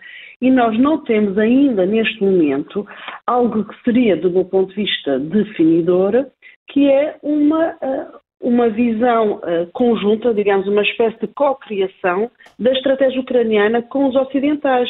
E eu penso que teremos que lá chegar, se o objetivo é de facto ajudar os ucranianos a chegar ao tal momento, não é, de posição que saia daquilo que referiu há pouco, não é, daquelas, de, de uma sensação Sim. de empate, que é também real, apesar da guerra neste momento estar a, a, mostrar algum movimento mais a favor dos russos, para que possamos iniciar as negociações, para além das questões que são importantes, claro, que já foram referidas, uh, da, um, da situação política dos líderes, não é, nos Estados Unidos e na Europa, uh, e, e, a definição do, do, da, da, postura face ao apoio à Ucrânia. Mas o que é que falta então para esse maior alinhamento entre aliados e Ucrânia? É, é, é necessário uh, aqui que os objetivos de guerra sejam definidos de forma mais clara. Nós, neste momento, percebemos que o discurso é em torno da palavra vitória, não é? Portanto, europeus, alemães, americanos, britânicos dizem que uh, tudo aquilo que, uh, que decidem neste momento é para a vitória da Ucrânia. Só que o que é a vitória da Ucrânia? não há nenhuma clareza sobre o que é que isso significa ganhar a guerra neste momento. Eh, a única certeza que me parece eh, ser possível assinalar neste momento é que um, há uma vontade que a guerra termine, não é? a nível global, é? e claramente o ambiente interno americano, que foi sublinhado há pouco, mostra isso, não é? Uma vontade da guerra terminar, porque ela tem consequências uh, não só para os ucranianos, mas a nível global, só que ao mesmo tempo não queremos que a Rússia ganhe. Hum. E essa equação é, é essa que tem que ser uh, uh, mais clara do ponto de vista de quais são então os objetivos de guerra. E isto ainda está por, uh, por ser definido apesar de percebermos que a nível militar, não é, e a reunião da NATO de ontem veio mostrar isso, há uma vontade de aumentar os orçamentos de defesa para nos capacitarmos eh, na guerra convencional, não é, uh, ucraniana uh, contra a Rússia. Hum. Eh, portanto, teve maior disponibilidade para apoio militar eh, à Ucrânia por parte dos aliados, eh, mas menos um, um acerto sobre aquilo que a Ucrânia poderá exigir um dia à mesa das negociações. Estamos a falar numa, no, de uma redefinição de fronteiras. Esses parâmetros têm que ser definidos pelos próprios Sim. ucranianos, mas não há clareza sobre até que ponto é que vai ser possível Uh, o presidente Zelensky, neste momento, continua com uma, uma retórica, uma narrativa que é fundamental, não é? A Ucrânia é uma nação em armas, está a combater esta guerra uh, e, portanto, é muito claro que uh, o seu objetivo é a reconquista completa do território. Uh, o realismo desse objetivo, que neste momento é importante para que a Ucrânia possa continuar resistente, resiliente face à Rússia, não significa que seja um objetivo uh, propriamente realista e que seja aquele que no fim da linha será negociado quando chegar o momento de negociar com os russos. E em relação às, às sanções, continuamos a falar de, de pacotes de sanções um, contra, contra a Rússia. O que é que concretamente essas sanções eh, conseguiram produzir? As sanções são sempre um desalento para quem quer ver resultados uhum. imediatos.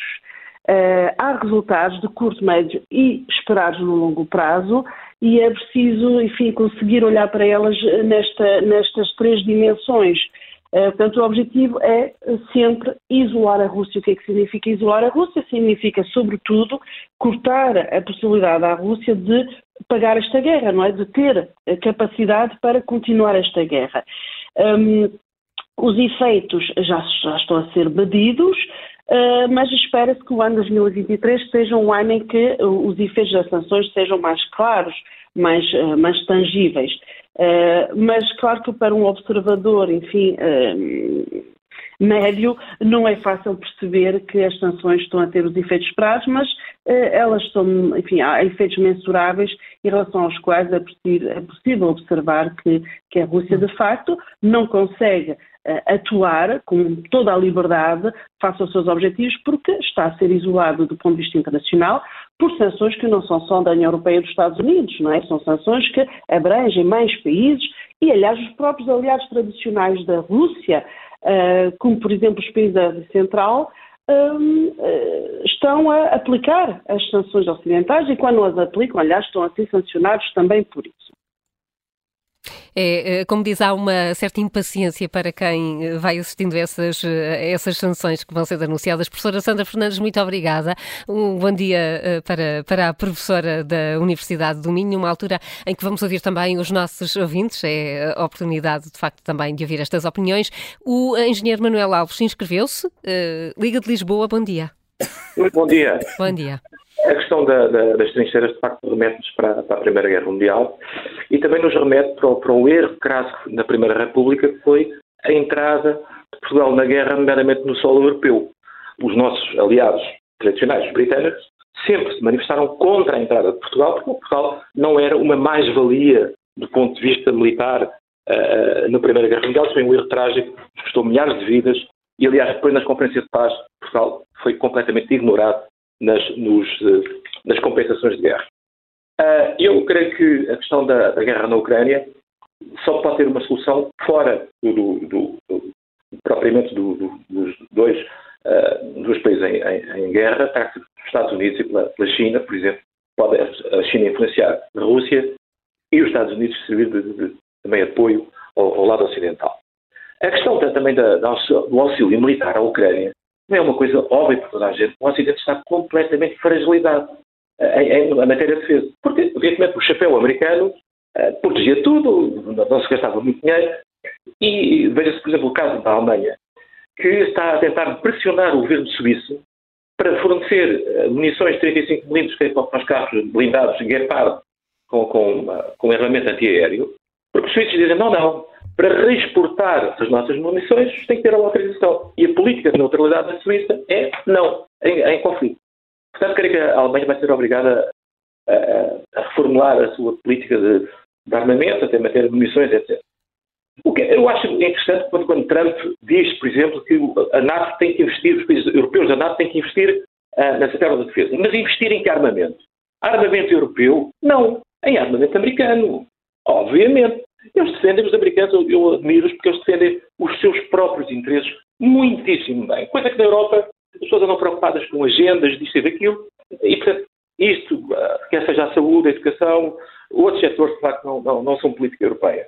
Uh, e, evidentemente, que é tempo da Europa ter uma política de defesa estruturada e não podem ser só a França e a Alemanha a produzir armamento. Nós, em Portugal, e olhem para o caso português, nós tínhamos uma indústria de armamento, por exemplo, no caso das munições, que tinha, tinha peso. Foi tudo completamente destruído, apagado, porque não tivemos responsáveis políticos a saberem defender o setor. E, portanto, veja no caso, por exemplo, da ajuda à Ucrânia, no caso do, do, dos, dos carros de combate Leopard, nós só temos 12 operacionais. Cabe na cabeça de alguém, Portugal só com 12 carros operacionais, vai enviar 3 ou 4. É para impressionar. Tal como o, o regime da Primeira República quiseram uh, afirmar internacionalmente com a participação Portugal no território, uh, no, no, conflito europeu, em África tínhamos colónias, aí já, já havia uma justificação. Aqui também o Primeiro-Ministro quer impressionar Bruxelas, não sei muito bem para quê. Três ou quatro é ridículo. Repare, nós temos dedicado na Marinha quatro patrulhas oceânicas. Não sei se as pessoas sabem, dois deles não têm a torre na, na proa de 30, de 35, 30 milímetros. Quer dizer, isto é, quem diz isto, o caso das fragatas, que a parte não está operacional, quer dizer, é, nós nem para nós temos, como é que podemos ter para os outros? Agora podemos apoiar em, em, em formação, em outros setores iniciais da defesa, complementares à defesa, Portugal não pode. Agora, o querer impressionar a todo o custo, quando não se tem para si próprio, parece-me um pouco ridículo. Muito obrigado e bom dia. Muito obrigada a nós, bom dia também. Emanuel Alves a dizer que há uma enorme dependência e uma fragilidade da Europa quando olha para, para os Estados Unidos. O João Oliveira, Liga de Oeiras e é economista. Bom dia. Bom dia. Um, relativamente ao recrutamento de prisioneiros para usar como carne de canhão para serem batidos na frente de batalha nesta fase de guerra de trincheiras, parece-me que o Putin e o Prigozhin, o líder do grupo Wagner, são dois fascínoras psicopatas que formaram uma parceria que está a aplicar uma política também já aplicada pelo exército da Federação Russa da limpeza e esvaziamento das prisões o que tem duas vantagens para Putin. Por um lado, reduz os custos de manutenção das prisões e o Putin precisa concentrar eh, todos os meios financeiros no esforço de guerra e, por outro, eh, resolve o problema futuro da reintegração social dos prisioneiros quando terminarem as suas penas. Também será interessante seguir o estatuto político do Prigozhin, que é peculiar pela sua aparente autonomia e perceber qual será a razão que leva Putin a tolerar uh, um segundo centro de poder fora do Kremlin. Se, por um lado, o Putin precisa de Prigozhin para tentar atingir objetivos militares e o exército da Federação Russa não consegue, por outro lado, revela que, aparentemente, o poder de Putin já não é totalmente absoluto. Finalmente, é difícil compreender por que razão os canais de televisão de grande audiência em Portugal continuam a dar tempo de antena a porta-vozes do Kremlin, alguns intitulados majores generais. Pronto, é tudo. Bom dia, obrigado. Bom dia, João Oliveira, obrigada também. O Fernando Dias liga de Santarém, é empresário. Bem-vindo, uh, Fernando Dias. Muito bom dia. Bom dia, bom dia, Fernando, estamos a ouvi-lo. Está a ouvi-lo? Muito bom dia mais uma vez. Uh, dizia um grande filósofo e um grande mestre que a política era a morte dos povos. Portanto, vários séculos depois conseguimos encontrar isso e numa verdade completamente atual.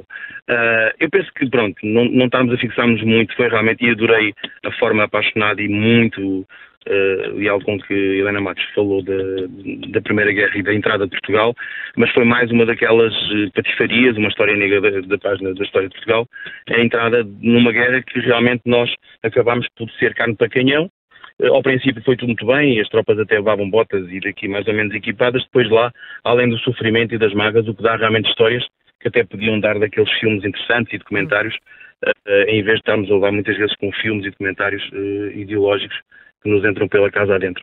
Uh, é realmente um período, uh, veio o tempo foi, foi passando, a Primeira Guerra Mundial foi, a Segunda é mais uma vez também por aqueles senhores de charuto que decidem, o Tratado de Versalhes é uma vergonha, é um desprezo total pelo povo alemão e o nazismo aparece por isso mesmo. A, a política tem estas coisas, a ideologia, é a propaganda e o marketing. Então contamos sempre com duas coisas, que é a mentira e fazermos das coisas a parte contrária, ou seja, nós damos sempre outra parte, que não percebemos a realidade, mas damos a outra parte e nós acreditamos. Nós, por exemplo, nunca fomos um país fascista e ainda hoje vivemos o ópio do fascismo 50 ou 48 anos depois.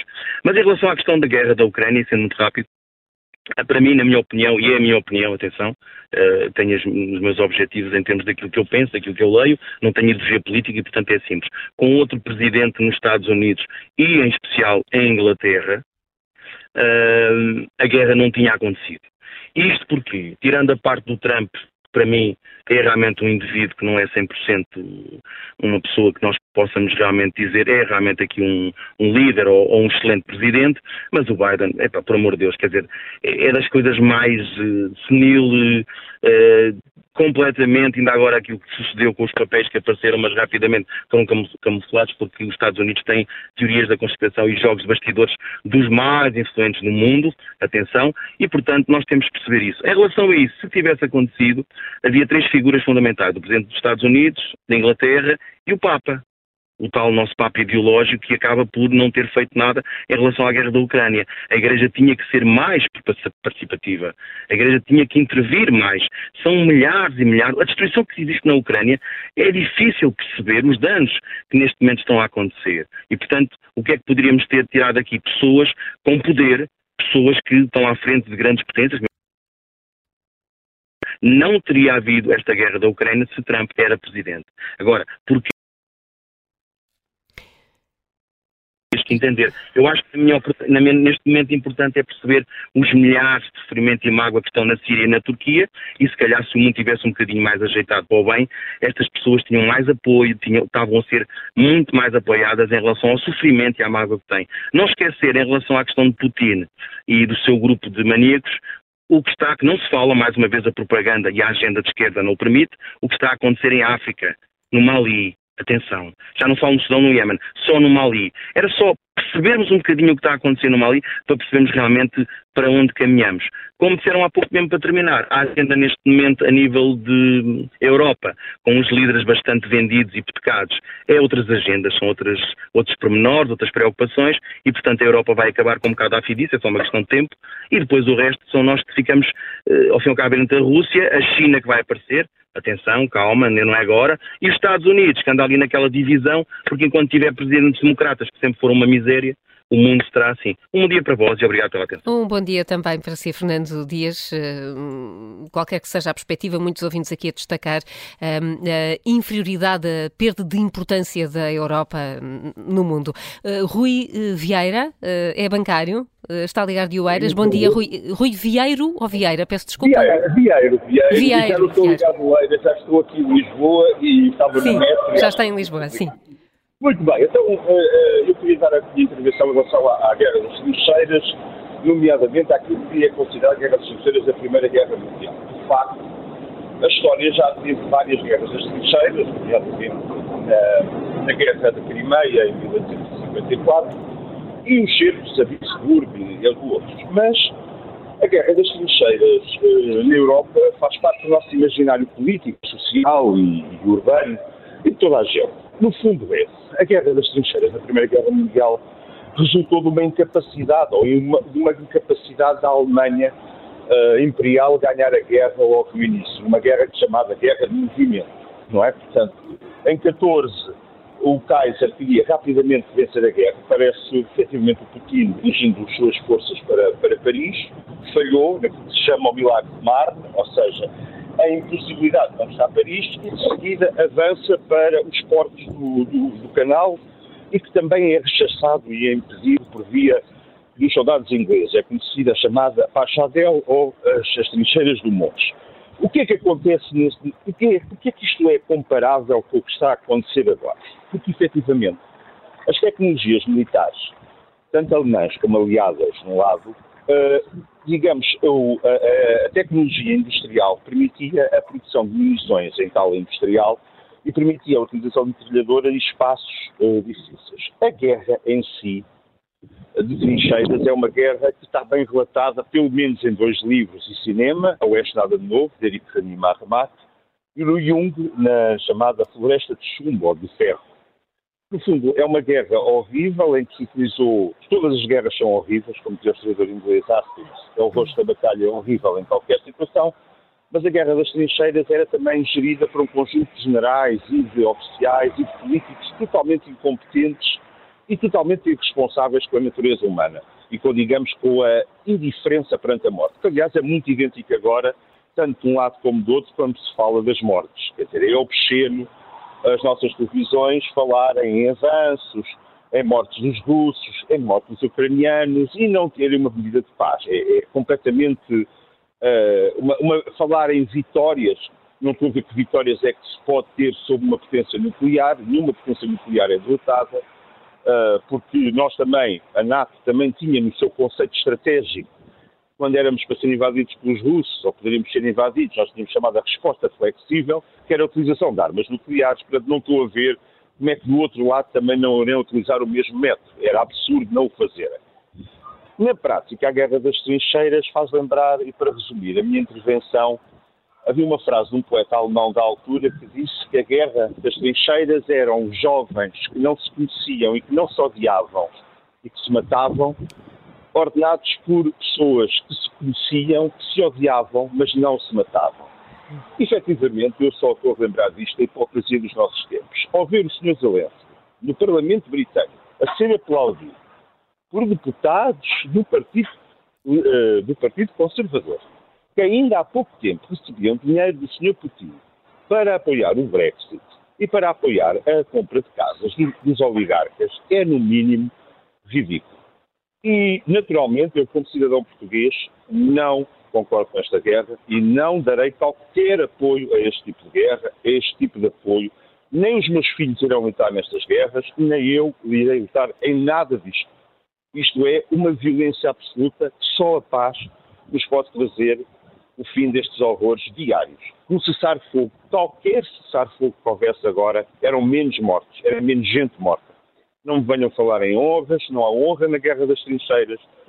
Vejam o, o da Netflix, tem lá o Tudo ao Oeste Nada de Novo, já foi, já ganhou nos anos 30, essa peça também já ganhou um Oscar de melhor filme.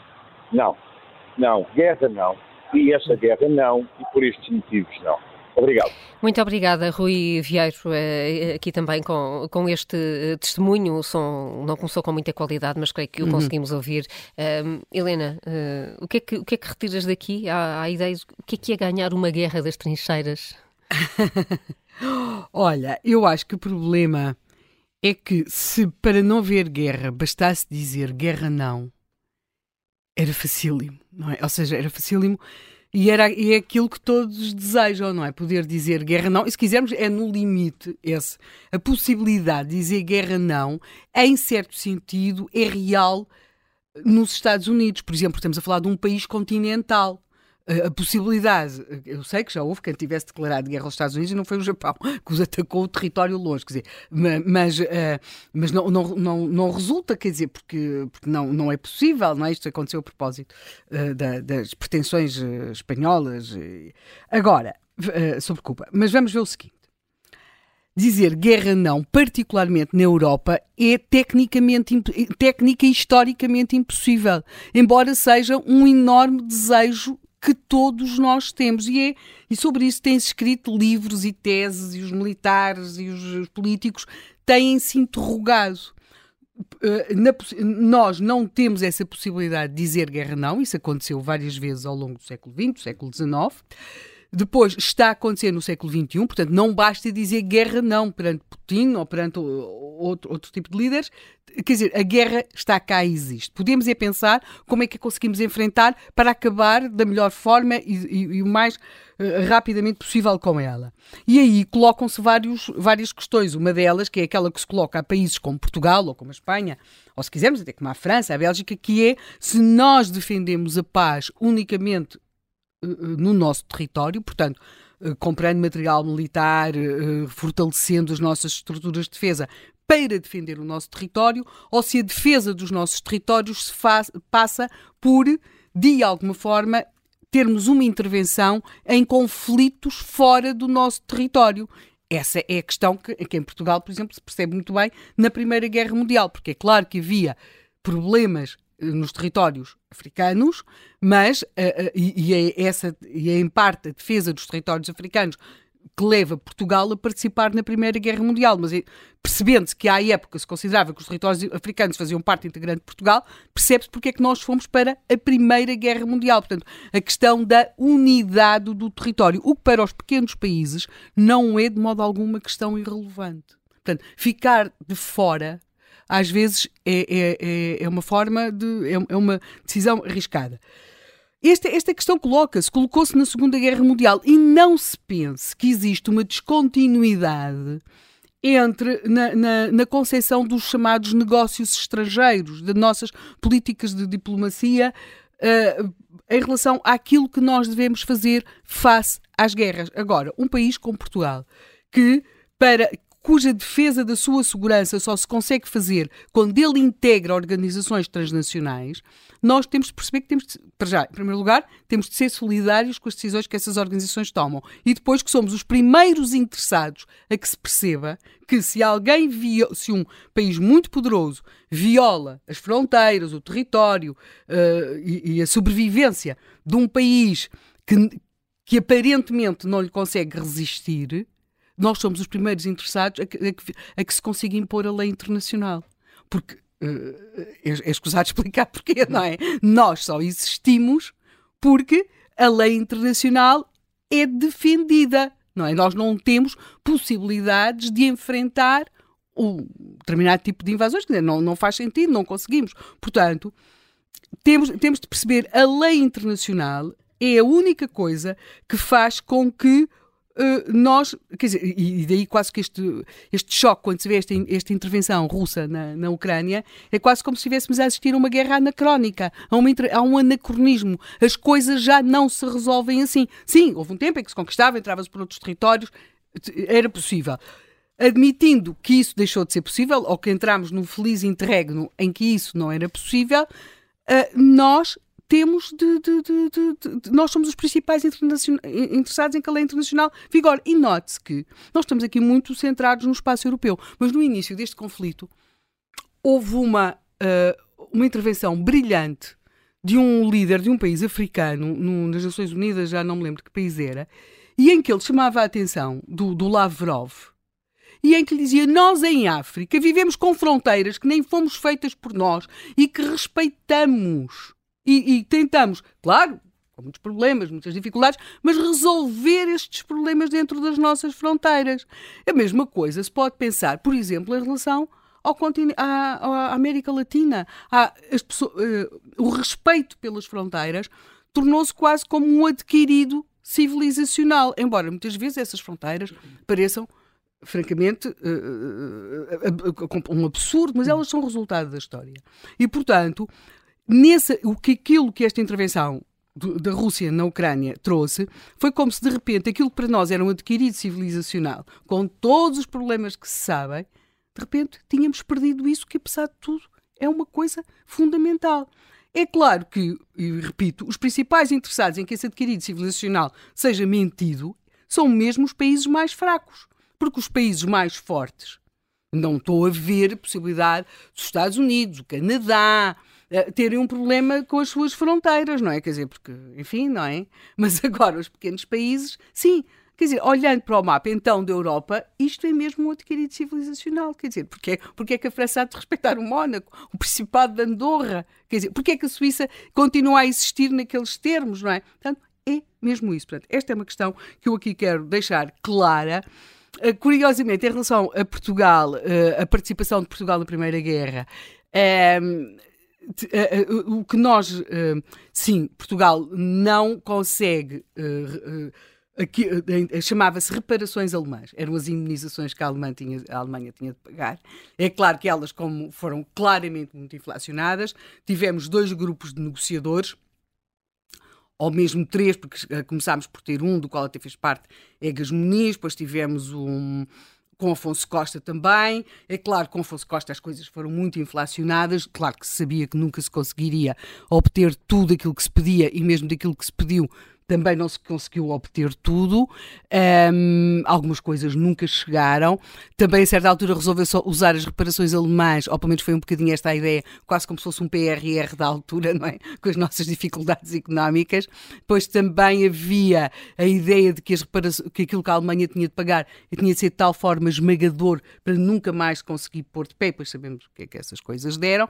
Em termos dos territórios africanos, foi importante, porque conseguiu manter uh, mais ou menos a sua inviolabilidade e mesmo recuperar ali um, um, território, quer contudo, e apenas para terminar aqui com uma nota, já que hoje trouxe para aqui várias evocações, se gostam assim tanto da maternidade Alfredo da Costa, uh, no material mesmo mais antigo, aquele mesmo centenário, fiquem sabendo que boa parte dele veio da Alemanha. Aquele, o material mais antigo, a, a maternidade. O material mais antigo da maternidade da Alfredo Era, da Costa. porque foi material que a Alemanha. Das reparações das alemãs. reparações alemãs. Não vieram cá reparar nem arranjar nada, mandaram-nos camas, com aquelas coisas das cirurgias alemãs, metalurgia Sim. e tal, mandaram-nos camas, móveis, apetrechos, portanto chamava-se as reparações alemãs e, e tinha a ver exatamente com. Também recebemos claro, navios de guerra, e um nunca recebemos, um ou dois nunca chegámos a receber, mas algumas coisas recebemos do muito que pedimos e que também era muito mais do que aquilo a que tínhamos direito. Não recebemos tanto, se calhar, quanto teríamos merecido, mas também não foi assim um estonteamento tão absurdo. Mandámos foi os homens muito mal apetrechados e realmente uh, o milagre de Tancos, que é a preparação eh, rápida de tropas é aquilo que esperemos que nunca se repita na Ucrânia, porque em preparação de militares não há milagres. há já, está a, já está a acontecer com, na parte dos russos, não é? Pois, sim, eh, vê-se. Os militares ou vão preparados ou não vão preparados. Hum. Não há milagres.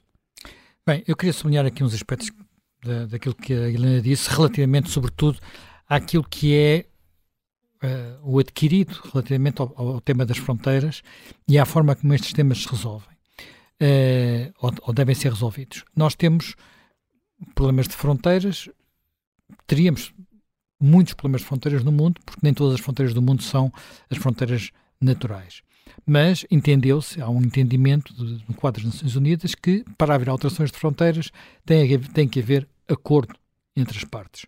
Já houve alguma, quer dizer, no pós-guerra já houve algumas, independentemente de toda, toda a parte colonial, não é? Todos os novos países, mesmo nos países que saíram dessa, eh, dessa nova realidade, já houve eh, ajustes, até na Europa, não é? Portanto, a antiga Checoslováquia dividiu-se em dois, a antiga Jugoslávia dividiu-se em seis, seis, sete ou oito, portanto, em vários países. Aí, no caso da Jugoslávia, não foi de forma pacífica e ainda hoje continuam a existir problemas, designadamente no, no, no Kosovo.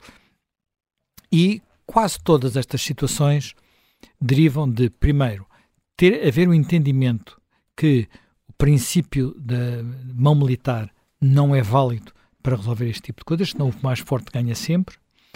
Segundo, eh, que apesar de que há um tempo, houve um tempo em que se tentou arrumar as pessoas, arrumar as nações, arrumar a, as diferentes tradições, mais ou menos dentro de certas fronteiras, e nós não temos noção de que isso não se passou assim há tanto tempo. Aquilo que aconteceu a seguir à Primeira Guerra e a seguir à Segunda Guerra, em boa parte da Europa, foram aquilo que nós hoje chamaríamos gigantescas limpezas étnicas. Não estou a falar de coisas pequeninas, estou a falar de gigantescas limpezas étnicas. A Segunda Guerra, logo, logo na Primeira Guerra Mundial, isto não houve, digamos, o fim dos, dos impérios, com exceção do Império Russo, que ficou com um bocadinho mais pequeno, mas manteve-se, na altura o RSS, mas os outros impérios, o Império Alemão, o Império Austríaco, o Império Otomano, implodiram.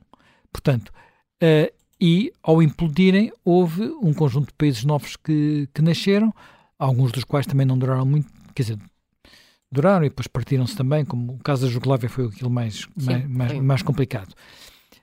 Mas um dos problemas que resultou da altura foi, e foi uma das, um, digamos, um motivo próximo da Segunda Guerra Mundial, foi os alemães terem ficado espalhados por vários, eh, por vários países. Portanto, havia os alemães do Sudeta, que ficavam na Tchecoslováquia, e os alemães que estavam no atual Kaliningrado, e por isso é que era o corredor de Danzig, Danzig era o nome de Gdansk em alemão, uh, portanto, que, que suscitou a, a, Segunda Guerra Mundial.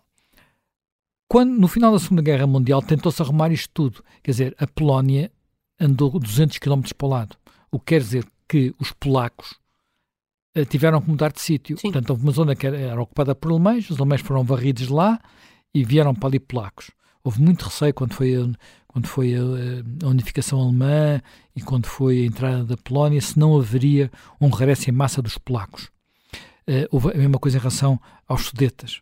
Eu uma vez encontrei uma alemã, uh, na, na, estava eu na, em reportagem nos, na, na Bósnia-Herzegovina, portanto em Sarajevo, e houve uma altura que, que, uma das pessoas com quem cruzei era uma alemã que era, cuja família vinha dos sudetas.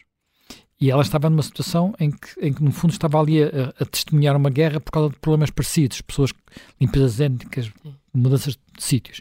Ela disse que, de alguma forma, aquilo na, na cabeça da, da, geração dela já estava resolvido. Ela tinha ido uma vez visitar a casa que tinha sido a família, ver onde é que era, mas reparem, estas, coisas estas coisas são assim, não é? Vão ver a casa, vão ver o terreno que um dia foi nosso, e, mas eh, ou uns assumem, ou outros que não assumem. Portanto, também tem muito a ver com a cultura, com aquilo que foi, eh, digamos, o luto que os alemães fizeram depois da Segunda Guerra. Agora, houve, houve uma, um grande, uma grande região onde, esta, estas, estas transferências de populações não se realizaram. E essa grande região chama-se, chamava-se União Soviética. Em parte com a ficção de que aquelas repúblicas resolviam o problema, mas na prática uh, as repúblicas, quer dizer, porque elas não existiam e aquilo era tudo o mesmo país e havia muitas minorias que estavam eh, de alguma forma subjugadas. Algumas que nunca se deixaram completamente subjugar e tiveram sempre uma forte identidade, designadamente os bálticos, e, outro, eh, e, outros, e outras onde isso foi sempre mais complicado que a história da Ucrânia, que é um país de fronteira, portanto um país de portas da Europa, como às vezes se designa, em que isso foi mais, sempre mais complicado. E, e, e, os russos que ficaram espalhados por outros, por outros, porque ficaram, não é? Porque havia uma, uma tendência de colonização dos novos territórios por russos. Os russos ficaram, ficaram fora das fronteiras da novas fronteiras da Rússia quase sempre foram um problema. Houve alguns russos russos, houve outros que eram apenas russófonos. E ainda hoje há essas minorias nos países bálticos, há na, na, havia grandes na Ucrânia, o problema da Bielorrússia, há todas aquelas regiões da Geórgia, tudo isso foi sempre um problema. Mas temos que ter noção de que a forma como, como nós fomos resolvendo isto ao longo da história sem guerra é ou, ou por integração ou, quando, quando, isso não acontece, por aquilo que às vezes faz ao abrupto ou devagar, que é a transferência de populações. As pessoas migram. Migram, vão para os sítios onde se sentem melhor. Se nós admitirmos que isto pode ser feito como o Putin quer fazer, porque o argumento para ir para o Donbass é exatamente o argumento que o Hitler deu para ir para, para os Sudetas e depois para abrir o corredor de Danzig. É sempre o mesmo. Uh, proteger as populações da nossa etnia, chamemos-lhe assim, da nossa, da nossa nacionalidade. É sempre o mesmo argumento. Se admitimos que isto é válido, estamos a regressar aos mesmo, à, à mesma lógica uh, uh, da Primeira e da Segunda Guerra Mundial. E, e se abrirmos essa porta, nós não sabemos depois onde é, quando é que a conseguimos fechar. E o que sabemos é que está a fazer um ano que essa porta se começou a abrir, o contracorrente chega ao fim. Amanhã não temos Helena Matos, não, mas o José Manuel Fernandes regressa com um novo tema em contracorrente até amanhã. E bom fim de semana alargado. Boa semana de férias, Obrigada. Helena Matos.